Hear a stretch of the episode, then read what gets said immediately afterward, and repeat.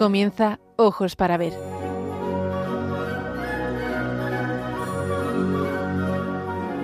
Dirigido por Andrés Jiménez, con la participación de Miguel Ángel Irigaray y Santiago Arellano.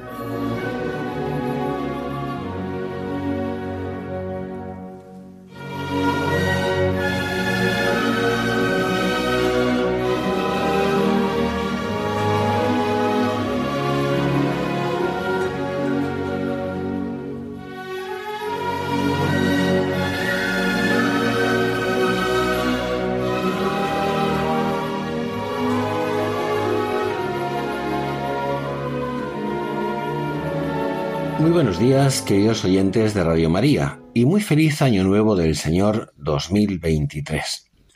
Nos dirigimos a ustedes desde Pamplona, donde realizamos este programa de Ojos para Ver el primer y tercer martes de cada mes.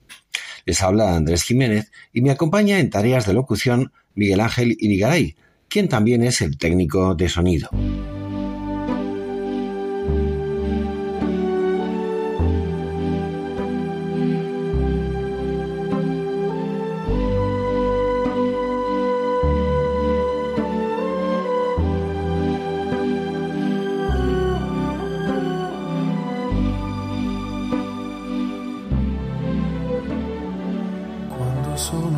Una vez más, en los primeros días de cada año, nos expresamos unos a otros los mejores deseos de felicidad.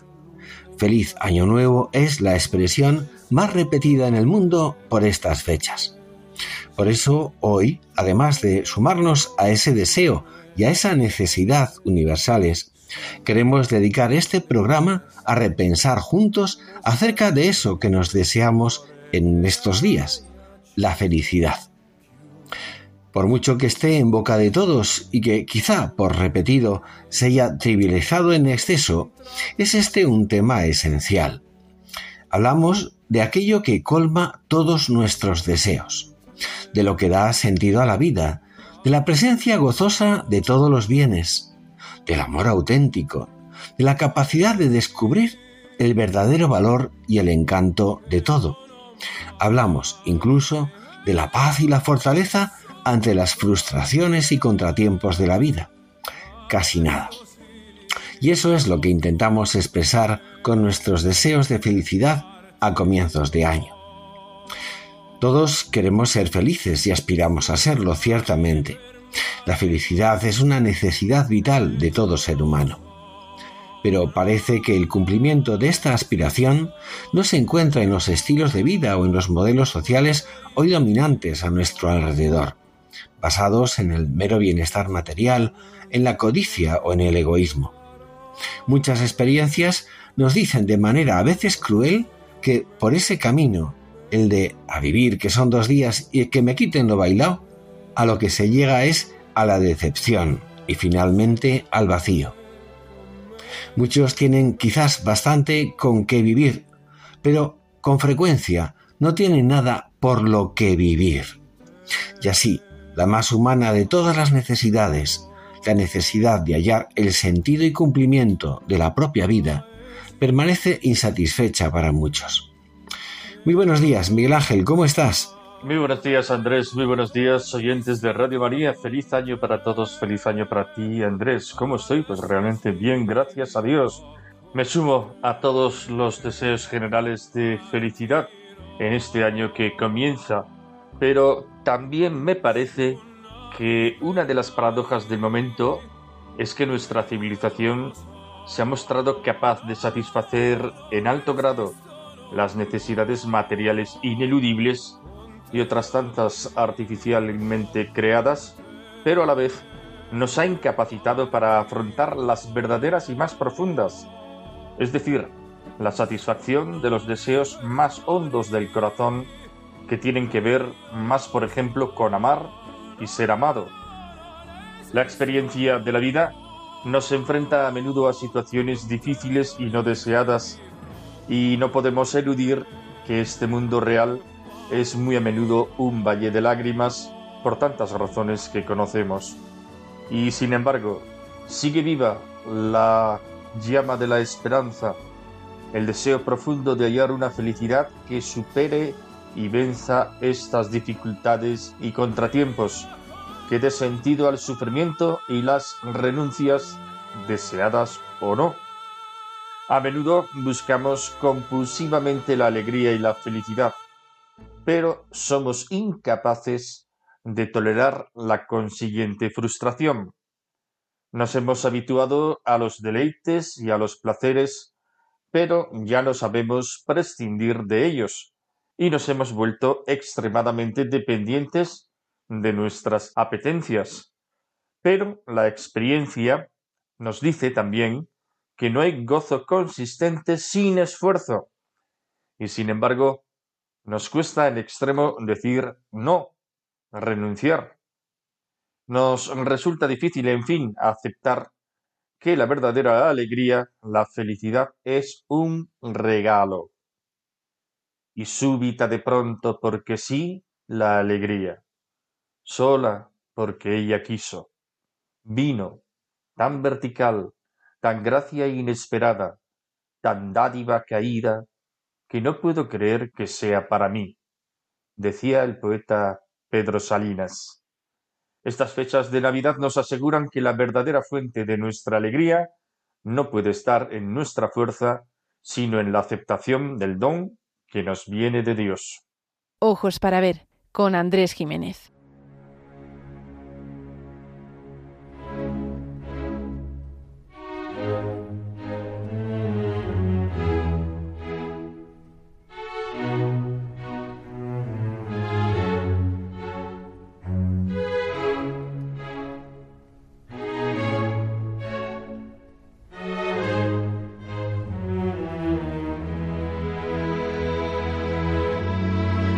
Ojos para ver, el don de la belleza.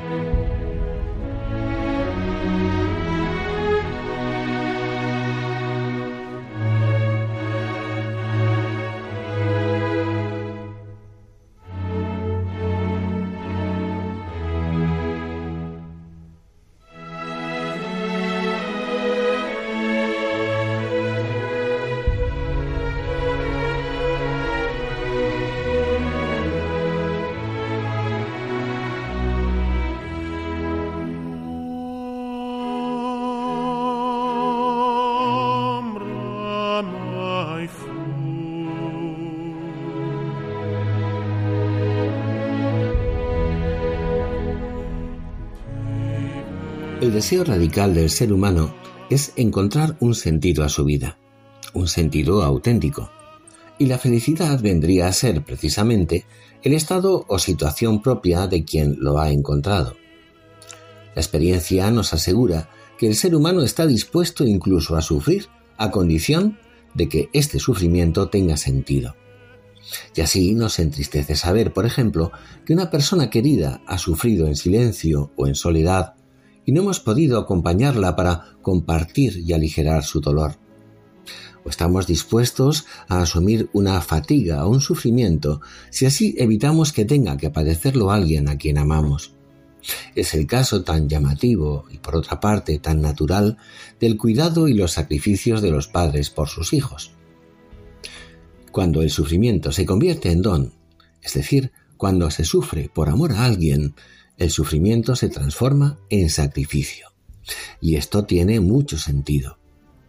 Pero es que en realidad la antítesis de la felicidad no es el sufrimiento, sino el vacío, el sinsentido. Sin un sentido, sin trascendencia, la vida humana misma se viviría en rigor para nada, por lo que todo en la existencia se convertiría en irrelevante y la existencia humana misma en un absurdo, lo cual haría insoportable el vivir. La necesidad de hallar el sentido de nuestra vida es, en el fondo, el ansia de felicidad, que es el motor esencial de nuestra vida. Pero, ¿qué es la felicidad? Podemos describir la felicidad como un estado profundo de plenitud y gozo configurado por el conocimiento, por el amor y por la belleza. Un estado de gozo y plenitud que nace de la contemplación y posesión del bien, del mayor bien.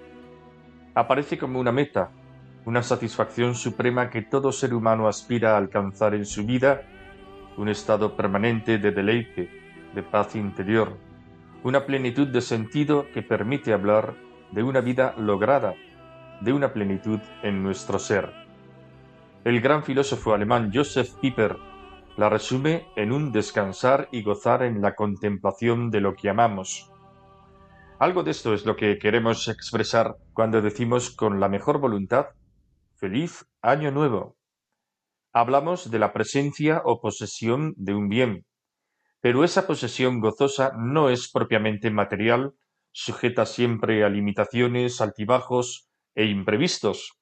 Hablamos de una forma de posesión inmaterial, como la que tiene lugar en el encuentro y afinidad entre dos personas que se quieren, la que hallamos en la satisfacción de haberse superado a uno mismo, de sentirse útil a alguien a quien se quiere, de sentirse amado y correspondido en la amistad. Más aún, puede afirmarse con verdad que hay más gozo en dar que en recibir, y esto es así porque el bien de la persona agraciada es estimado como de gran valor para nosotros, y por eso nos hace felices que las personas que amamos lo sean, de manera que estamos dispuestos a dar, a entregar lo que esté en nuestras manos para evitar algún mal a quienes amamos y para que sean más felices. Bueno, y después de todo esto, nos atreveríamos a dar una definición. ¿En qué consiste entonces la felicidad?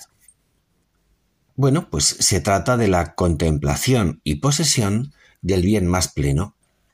Los cristianos sabemos que el sumo bien es Dios mismo, y por lo tanto la felicidad o beatitud consiste propiamente en la comunión con Dios. Santo Tomás de Aquino describe la felicidad como el bien perfecto que excluye todo mal y llena todos los deseos, que añade también el conjunto de cosas que la voluntad es incapaz de no querer. Y por su parte, Boecio la definía como el estado en el que todos los bienes se encuentran juntos. Queda claro que la felicidad no se puede alcanzar plenamente en esta vida, donde todos los bienes están sujetos al paso del tiempo y su disfrute tiene, entre otros, el límite de la muerte. Pero es muy curioso que saberlo no impide que sigamos ansiando la felicidad y queriéndola para aquellos a los que amamos. Es que nuestra naturaleza humana incluye una orientación constitutiva hacia el bien, la verdad y la belleza, en cuya posesión y encuentro consiste precisamente la felicidad. El corazón, el deseo humano más profundo, no se sacia con cualquier cosa y ansía siempre algo más. Sigue buscando la felicidad, algo infinito y pleno, a través de todas sus elecciones. Es también un hecho que, de vez en cuando, podemos disfrutar hasta cierto punto de momentos de felicidad más o menos pasajeros. Sin embargo, estos, lejos de saciarnos, nos mueven a seguir ansiando más y más gozo, más y más plenitud, algo bello, bueno y verdadero que no se acabe. Esto ha llevado a pensar que la sed radical de felicidad que nutre el corazón humano apunta aún más allá de plenitud, a una realidad infinita que supera este horizonte clausurado que es la muerte y el paso del tiempo. Y a eso es, precisamente, a lo que se suele llamar Dios. Sin embargo, es preciso reparar en algo paradójico. Viktor Frankl lo ha advertido con frecuencia. La felicidad no es propiamente un fin, sino un resultado. Esto es muy importante. Cuando se busca la felicidad a toda costa, cuando queremos ser felices por encima de todo, ésta se escapa siempre de manera irremisible y aparece la frustración. Sin embargo, cuando uno se olvida en su intención de ser feliz por encima de todo, cuando uno se olvida de sí mismo y se centra en algo o en alguien valioso y busca su bien, de repente, como si fuera un regalo inmerecido, se experimenta el sentimiento de la felicidad. Frankl recuerda un aforismo de Kierkegaard. La puerta de la felicidad se abre hacia afuera. La felicidad, por lo tanto, no es un fin en sí misma, sino la consecuencia de entregarse a un ideal verdadero o de darse a sí mismo, procurando el bien de quien amamos.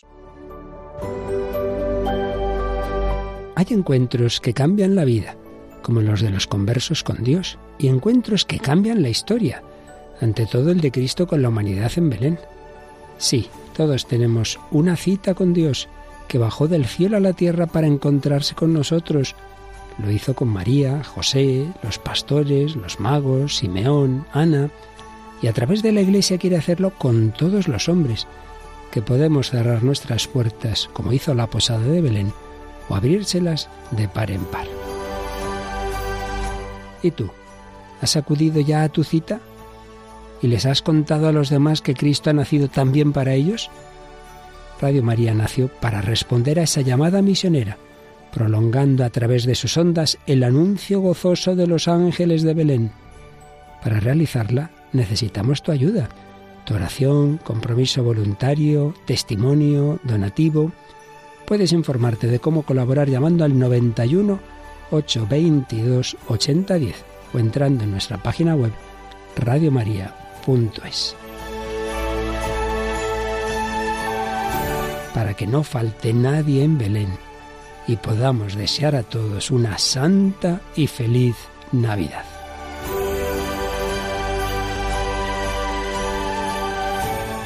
Como conocen sin duda nuestros oyentes, en Radio María nos encontramos en plena campaña de Navidad. La Radio de la Virgen se sostiene únicamente con los donativos de sus oyentes. Si queremos que siga adelante, necesitamos la ayuda de todos. Les animamos a colaborar, especialmente en el ámbito económico, porque son muchas las necesidades que tiene Radio María. Es muy caro eh, transmitir, es muy caro mantener los equipos, tener que pagar al personal, comprar frecuencias, etcétera. Y para eso necesitamos que todos colaboremos. noventa y uno, ochocientos veintidós, ochenta diez. noventa y uno, ochocientos veintidós, ochenta diez, el teléfono, y también entrando en la página web de Radio María, apartado Donativos. Pon tu regalo a los pies del portal de Belén. Están escuchando Ojos para Ver, con Andrés Jiménez.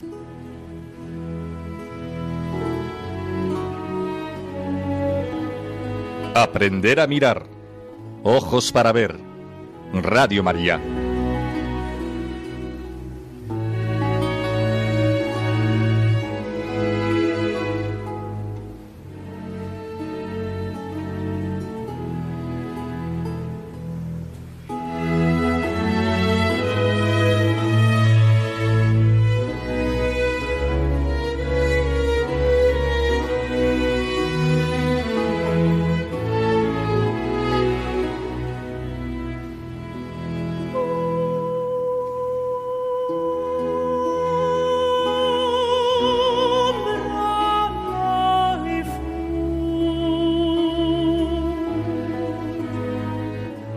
Llegamos así a una pregunta fundamental. ¿Qué relación existe entre el amor y la felicidad? Es preciso apreciar lo que acontece en el amor verdadero entre personas. El amor a una persona no puede ser un amor de posesión. Poseer, tener, es lo propio de quien ama una cosa, un objeto, incluso una idea, que son siempre medios. Pero no a una persona, que siempre es un fin en sí misma. No es algo, sino alguien. Un amor posesivo hacia una persona es destructor, vejatorio, asfixiante. Por el contrario, lo que busca el amor de persona es el bien del ser amado. Se trata de un amor de benevolencia y de comunión. Para la persona amada, se quiere el mayor de los bienes, y el mayor de los bienes de los que se dispone es uno mismo. La forma adecuada de amar a una persona no es la posesión, es la entrega, la gratuidad. Se busca el bien para la persona amada, su plenitud, y por ello su felicidad, que es lo que nos hace felices, aunque sea incluso al precio del propio sacrificio, del olvido de sí, como ya hemos dicho. Y por esta razón hay más gozo en dar que en recibir. Y así, si la persona amada es para nosotros el mayor de los bienes, la felicidad consistirá en la comunión amorosa con ella, que es fruto de la entrega recíproca. Las cosas caducas, limitadas o pasajeras no nos llenan nunca del todo. John Stuart Mill, confirmando esta realidad, afirma que un ser con facultades superiores necesita más para sentirse feliz. Es mejor ser un ser humano insatisfecho que un cerdo satisfecho. Los bienes inferiores, bienestar material, comodidad, salud física, placer, solo contribuyen a aumentar la felicidad si se subordinan a lo más noble de la persona. Si no, pueden convertirse en obstáculos que además producen decepción, porque no llenan la sed auténtica del corazón humano. Aunque también se ha dicho con gran agudeza que la felicidad, más que en tener lo que queremos, consiste muchas veces en aprender a querer, a amar lo que tenemos. Escribe Antoine de Saint-Exupéry. Los hombres de tu tierra, dijo el Principito, cultivan cinco mil rosas en un jardín y no encuentran lo que buscan. No lo encuentran nunca, le respondí. Y sin embargo, lo que buscan podrían encontrarlo en una sola flor o en un poco de agua. Seguramente viene al cuento recordar una conocida narración de León Tolstói, La camisa del hombre feliz. Nos la cuenta Andrés. En las lejanas tierras del norte, hace mucho, vivió un zar famoso por la prosperidad de su reino, pero que enfermó gravemente de tristeza y melancolía. Se reunió junto a su lecho a los mejores médicos de todo el imperio, que le aplicaron todos los remedios que conocían y otros nuevos que inventaron sobre la marcha. Pero, lejos de mejorar, el estado del zar empeoraba más y más. Le hicieron tomar baños calientes y fríos. Ingirió jarabes de eucalipto, menta y plantas extrañas traídas en caravanas de lejanos países. Le aplicaron cremas y bálsamos con los ingredientes más insólitos, pero la salud del zar no mejoraba. Tan desesperado estaba que prometió la mitad de lo que poseía a quien fuera capaz de curarle. El anuncio se propagó rápidamente, pues las riquezas del monarca eran cuantiosas. Y llegaron médicos, magos y curanderos de todas partes del mundo para intentar devolver la salud al zar. Pero todos fracasaron en sus intentos. Sin embargo, fue un viejo poeta de la corte quien aseguró: «Creo que conozco el remedio. La única medicina para vuestro mal, señor. Solo hay que buscar a un hombre feliz. Vestir su camisa es la cura a vuestra enfermedad». La conmoción fue general y muchos protestaron por la ocurrencia, pero nadie tenía un remedio mejor, y así, a la vista del agravamiento sufrido por el zar, partieron emisarios hacia todos los confines de la tierra. Sin embargo, ocurrió que encontrar a un hombre feliz no resultaba tarea fácil. Aquel que tenía fama se quejaba de su falta de salud. Quien tenía salud echaba en falta el dinero. Quien lo poseía carecía de amor. Y quien lo tenía se quejaba de los hijos, del mal tiempo o de lo que fuera. Todos los entrevistados coincidían en que algo les faltaba para ser totalmente felices, aunque nunca se ponían de acuerdo en aquello que les faltaba. Por satisfechos que debieran sentirse, y no careciendo de nada que los demás envidiaran, se sentían descontentos e infortunados. Finalmente, una noche, un mensajero llegó al palacio. Habían encontrado al hombre tan intensamente buscado. Se trataba de un humilde campesino que vivía en la zona más árida del reino. Los soldados del zar habían acertado a pasar casualmente junto a una pequeña choza. A través de las ventanas sin cristales se veía a un hombre que, tras un día de duro trabajo y rodeado por su numerosa familia, descansaba sentado junto a la lumbre de la chimenea y exclamaba satisfecho: «¡Qué bella es la vida, hijos! No puedo pedir nada más. ¡Qué feliz soy!». Al enterarse en palacio de que por fin habían encontrado a un hombre feliz, se extendió la alegría. En medio de una gran algarabía comenzaron los preparativos para celebrar la inminente recuperación del zar. El primer ministro ordenó inmediatamente: traer rápidamente la camisa de ese hombre, ofrecerle a cambio lo que pida. Grande era la impaciencia de la gente por ver volver a los emisarios con la camisa que curaría a su rey, mas cuando por fin llegaron, traían las manos vacías. ¿Dónde está la camisa del hombre feliz? Es necesario que la vista el zar, vociferó el ministro. Señor, contestaron apenados los mensajeros, el hombre feliz es tan pobre que no tiene camisa. Muchos han meditado sobre esta historia llena de ironía y tan sorprendente, aunque quizás no lo sea tanto, porque la experiencia confirma que al corazón humano no le satisface plenamente la abundancia de cosas, pues, como suele decirse, todos queremos más, y no está claro dónde está el límite, y menos aún en una sociedad altamente consumista como la nuestra. Quizás el afán de poseer o la envidia han cegado a muchos hombres y mujeres, impidiéndoles comprender que la verdadera felicidad no consiste tanto en llegar a tener lo que se quiere, cuanto más bien en aprender a amar lo que se tiene. Ese es el secreto del hombre feliz de esta historia que cuenta León Tolstói. Sé apreciar lo que tengo y lo amo, y no deseo demasiado lo que no tengo. En el fondo una cosa parece clara, tiene más quien menos necesita.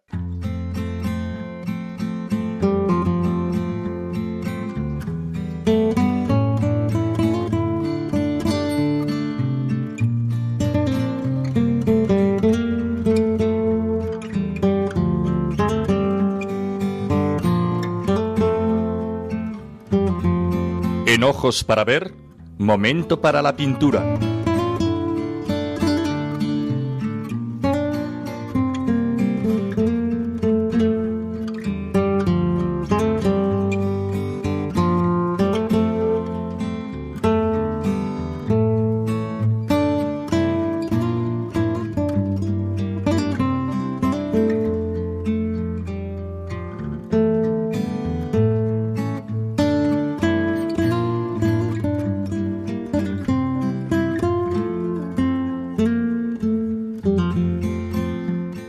Para evocar el tema de la felicidad en este rincón de la pintura, hemos querido acudir a nuestra querida y admirada pintora Sol Isabel Guerra. No es de extrañar que traigamos al programa alguna de sus obras cuando hablamos de cosas importantes, porque ella sabe hacer de cualquier tema cotidiano, sencillo en apariencia, una evocación de lo que da sentido a la existencia, que no es otra cosa que la presencia de Dios. Nos encontramos ante un óleo de sesenta por ochenta y siete centímetros, cuyo título es En ti mi alegría más que en las riquezas. Fue pintado en el año mil novecientos ochenta y siete y nos hallamos ante una estampa de la vida cotidiana, en principio poco idónea para evocar un tema de tan gran profundidad. Una mujer de mediana edad, con una sencilla toca que nos habla posiblemente de una religiosa, que está pelando unas cebollas frente a una ventana abierta. La luz se proyecta sobre la mujer, sobre su rostro, su blusa de trabajo y su delantal, y unas manos en las que apreciamos unas venas muy marcadas y que pela con esmero una cebolla. No hay nada más importante en el mundo para ella que ese gesto sencillo, pero de su mirada serena y concentrada parece emanar un tesoro de vida interior. Entre ella y la ventana, una sencilla mesa sobre la que reposan una jarra y un plato de cerámica que brillan hermosamente al reflejo de la luz, y un recipiente de barro con dos cebollas también resplandecientes. Una contraventana iluminada sirve de transición entre la luz que procede del exterior y la mujer que protagoniza la escena que contemplamos. El fondo es de oscuridad. La luz destaca a la mujer y los objetos, centrando nuestra mirada. La pintura es muy detallista. El realismo se conjuga con una expresividad y un simbolismo sutiles pero muy elocuentes. Se establece el juego de luces y sombras como elemento de contraste, central en la composición. Se nos habla aquí del valor del trabajo hecho con esmero y dedicación, de una vida dedicada a servir, de la presencia, de una belleza que resplandece en lo más sencillo. El valor de nuestras acciones no reside en su aparatosidad o su grandeza, sino en el amor y el esmero que ponemos al realizarlas. Se ha dicho con toda la razón. La pintura de Isabel Guerra es una muestra del valor que resplandece en las cosas más sencillas y cotidianas. Es la suya una mirada profunda, capaz de captar y mostrar la belleza en las cosas más humildes. Pero es que hay algo más que el título nos desvela: en ti mi alegría más que en las riquezas. Y es que en el trabajo más humilde, el de pelar servicial y amorosamente unas cebollas, se puede hallar una fuente de felicidad. Estamos ante un verdadero Magnificat. Se nos dice que el trabajo hecho con amor, en la presencia de Dios, por humilde que sea, da sentido a una vida muy por encima del bienestar material y la abundancia. Es un ejemplo del benedictino ora et labora, que nos convierte en contemplativos en la acción, de esa unidad de vida que hace posible en el ahora la alegría de la unión con Dios, con ese Dios que se disfraza de rutina, como en Nazaret, donde, por cierto, también se obró la redención.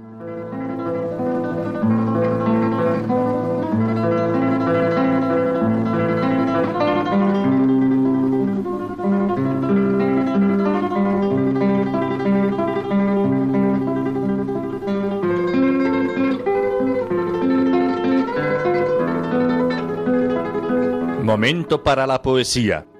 Ojos para ver, Radio María.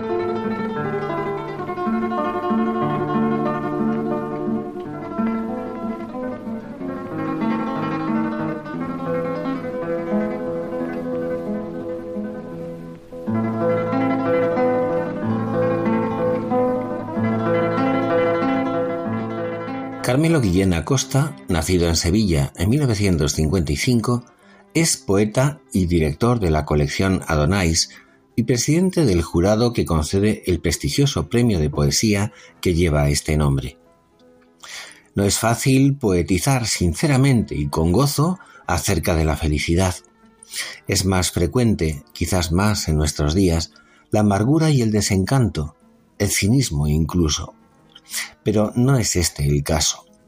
Si para Quevedo todo lo cotidiano es mucho y feo, según escribía, la poesía de Guillén Acosta es un canto al valor que tiene cada cosa, por frágil que resulte, como se dice en el poema que recogemos más adelante.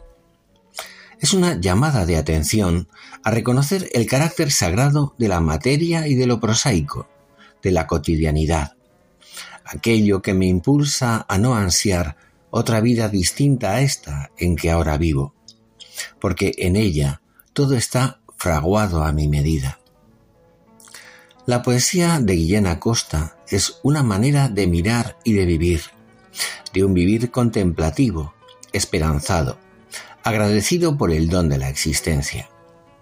En ella, a través de las cosas diarias, de lo cotidiano, se hace patente lo eterno, lo permanente, lo que es valioso para siempre. En su reciente poemario titulado En estado de gracia, que publica la editorial hispalense Renacimiento, el poeta sevillano hace alarde de lo sencillo y lo hace gustar interiormente, con mirada de trascendencia. De él tomamos el poema que lleva por título Y avanzo convencido, entre muchos otros que también aportarían luz a nuestra reflexión de hoy.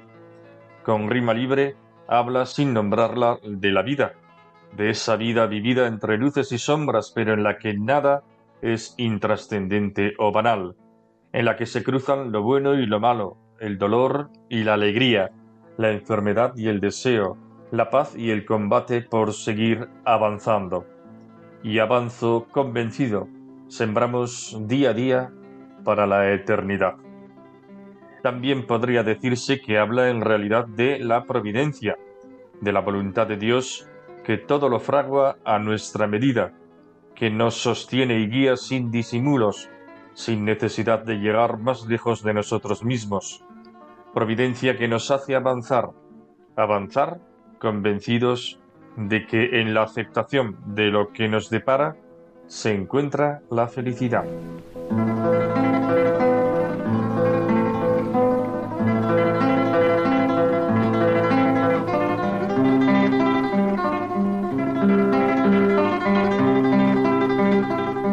Y avanzo convencido de que está de mi parte y de que me reconforta cuando me doy a ella, de que más que un camino me revela el valor que tiene cada cosa, por frágil que resulte, de que puede surgir donde menos la esperas, también cuando el dolor se adueña de tu vida y te deja hecho añicos sin poder respirar más que un aire en cuidados paliativos constante, de que en vez de un deseo es esa imprescindible razón tan poderosa que necesita el hombre para sentirse bien, de que cuando te invade es fácil superar cualquier tipo de obstáculos, de que nada le frena, e incluso al encontrármela en esta paz continua sin pretender llegar más lejos de mí mismo, la asumo porque viene fraguada a mi medida.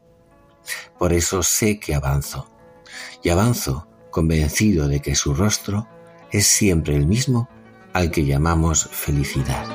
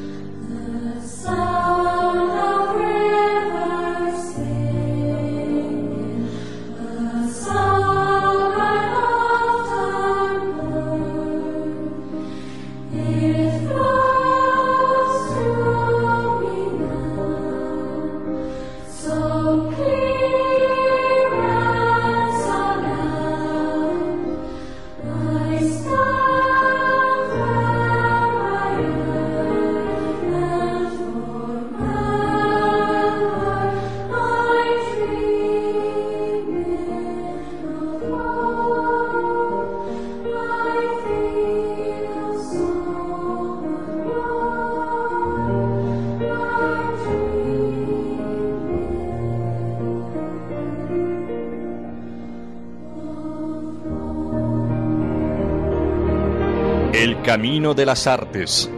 Ojos para ver.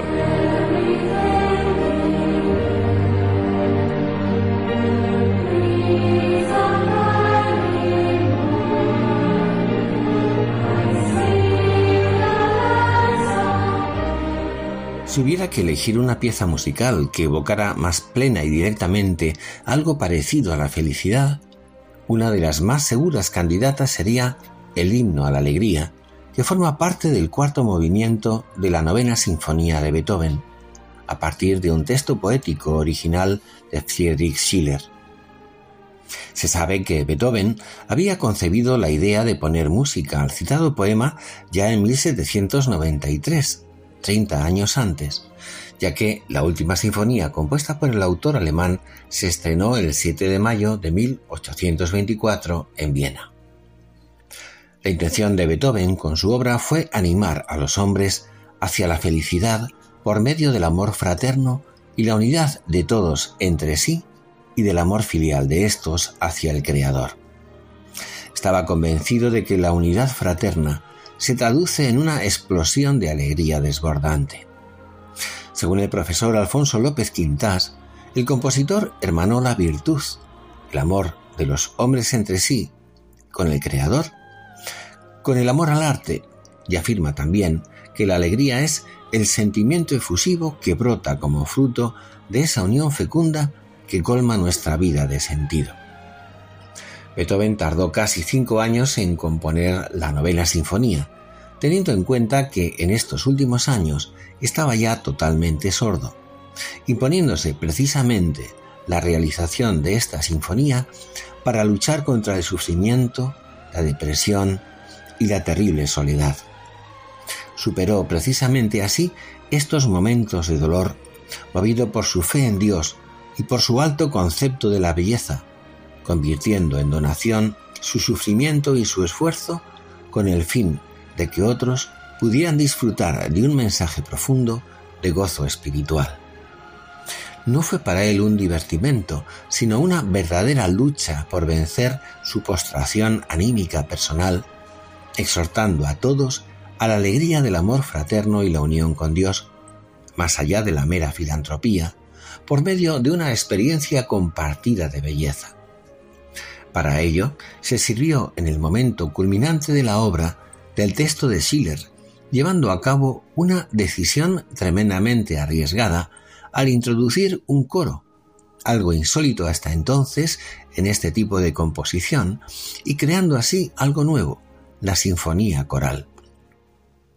Con esta decisión, Beethoven reivindicaba el poder significador de la palabra y convertía la voz, a su vez, en el instrumento más hermoso y en cauce para la comunión humana fraterna, para el encuentro transformador. De este modo consigue que la música, impulsada por la voz humana y por la letra jubilosa que celebra la fraternidad humana y la búsqueda de Dios Padre y Creador, alcance su máximo y más hermoso esplendor. La noche del estreno, este siete de mayo de mil ochocientos veinticuatro, Beethoven dirigió la orquesta. Al terminar el movimiento conclusivo con el himno a la alegría, incapaz de escuchar los aplausos del público por su sordera, tuvo que ser alertado por la contralto Caroline Unger, miembro del coro, quien tomó del brazo a Beethoven para que se volviera al público y contemplara la clamorosa ovación que se le dedicaba. El público, exultante, sacó pañuelos y sombreros para que él pudiera apreciarlo. Nos permitimos recomendar la gran película Copying Beethoven, de la directora polaca Agnieszka Holland, filmada en dos mil seis, e interpretada magistralmente por Ed Harris y Diane Kruger, en la que se ofrece una evocación magistral de este momento. Pero vayamos ahora con el texto de la Oda a la Alegría del cuarto movimiento. Poco antes, la música se había hecho eco de los desacuerdos humanos fruto del pecado, y es entonces cuando Beethoven agrega unas líneas introductorias interpretadas por un barítono para justificar el ingreso del texto dentro de la sinfonía. Dice así: «Oh amigos, dejemos esos tonos, entonemos cantos más agradables y llenos de alegría, alegría, alegría». En su réplica, el gran coro estalla en la magnífica oda, retomando el tema que ya antes habían sugerido los instrumentos. Alegría, bello fulgor divino, hija del Elíseo, ebrios de fuego penetramos, oh celeste, en tu santuario. Tu encanto une de nuevo lo que la moda separó rigurosamente. Todos los hombres se vuelven hermanos, donde tu dulce ala se posa. Quien haya tenido la suerte de ser amigo de un amigo, quien haya conseguido una mujer amable, una su júbilo al nuestro. Sí, también aquel que pueda considerar como suya un alma sobre la tierra. Y el que no lo haya podido, aléjese llorando de este grupo. Todos los seres beben alegría en los pechos de la naturaleza. Todos los buenos, todos los malos, siguen su huella de rosas. Ella nos ha dado los besos y la vid, un amigo fiel hasta en la muerte. Se le ha dado deleite al gusano y el querubín se yergue ante Dios. alegres, alegres, alegres como vuelan sus soles a través del espléndido firmamento. Recorred, hermanos, vuestro camino, alegremente como el héroe hacia la victoria. Abrazaos, millones de criaturas, este beso abarque al mundo entero. Hermanos, sobre la bóveda estrellada tiene que habitar un Padre amoroso. Os prosternáis, millones de criaturas. ¿Presientes tú, oh mundo, al Creador? Búscalo por encima de la bóveda estrellada. Sobre las estrellas tiene que habitar.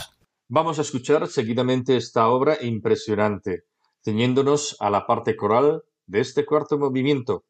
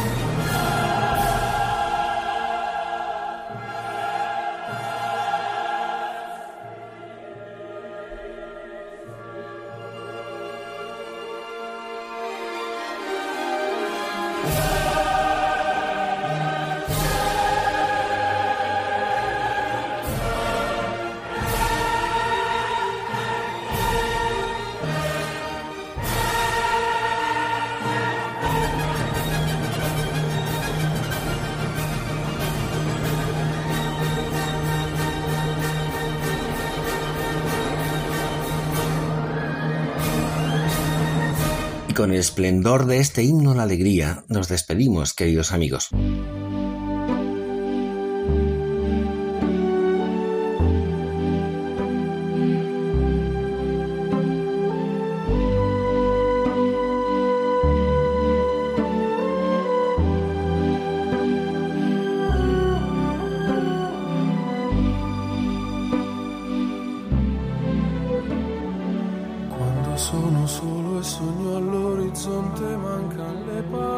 Hemos querido acercarnos a eso que de manera casi despreocupada nos deseamos cada inicio de año. Felicidades, felicidad. Muchas cosas han usurpado el nombre al fin último de nuestra vida, que es Dios. Por eso, en este año nuevo del Señor, dos mil veintitrés, le pedimos al Señor del tiempo que derrame bendiciones sobre todos nuestros oyentes, y con ellas mucha sed de la felicidad eterna, de la verdadera alegría, que, como decía Santo Tomás, llena todos los deseos, ese conjunto de cosas que la voluntad es incapaz de no querer. Que tengan todos un hermoso día y feliz, muy feliz, año dos mil veintitrés.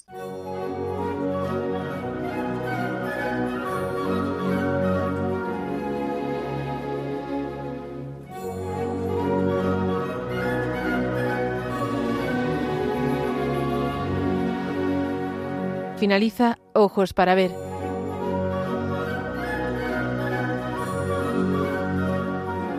Un programa dirigido por Andrés Jiménez con la participación de Miguel Ángel Irigaray y Santiago Arellano.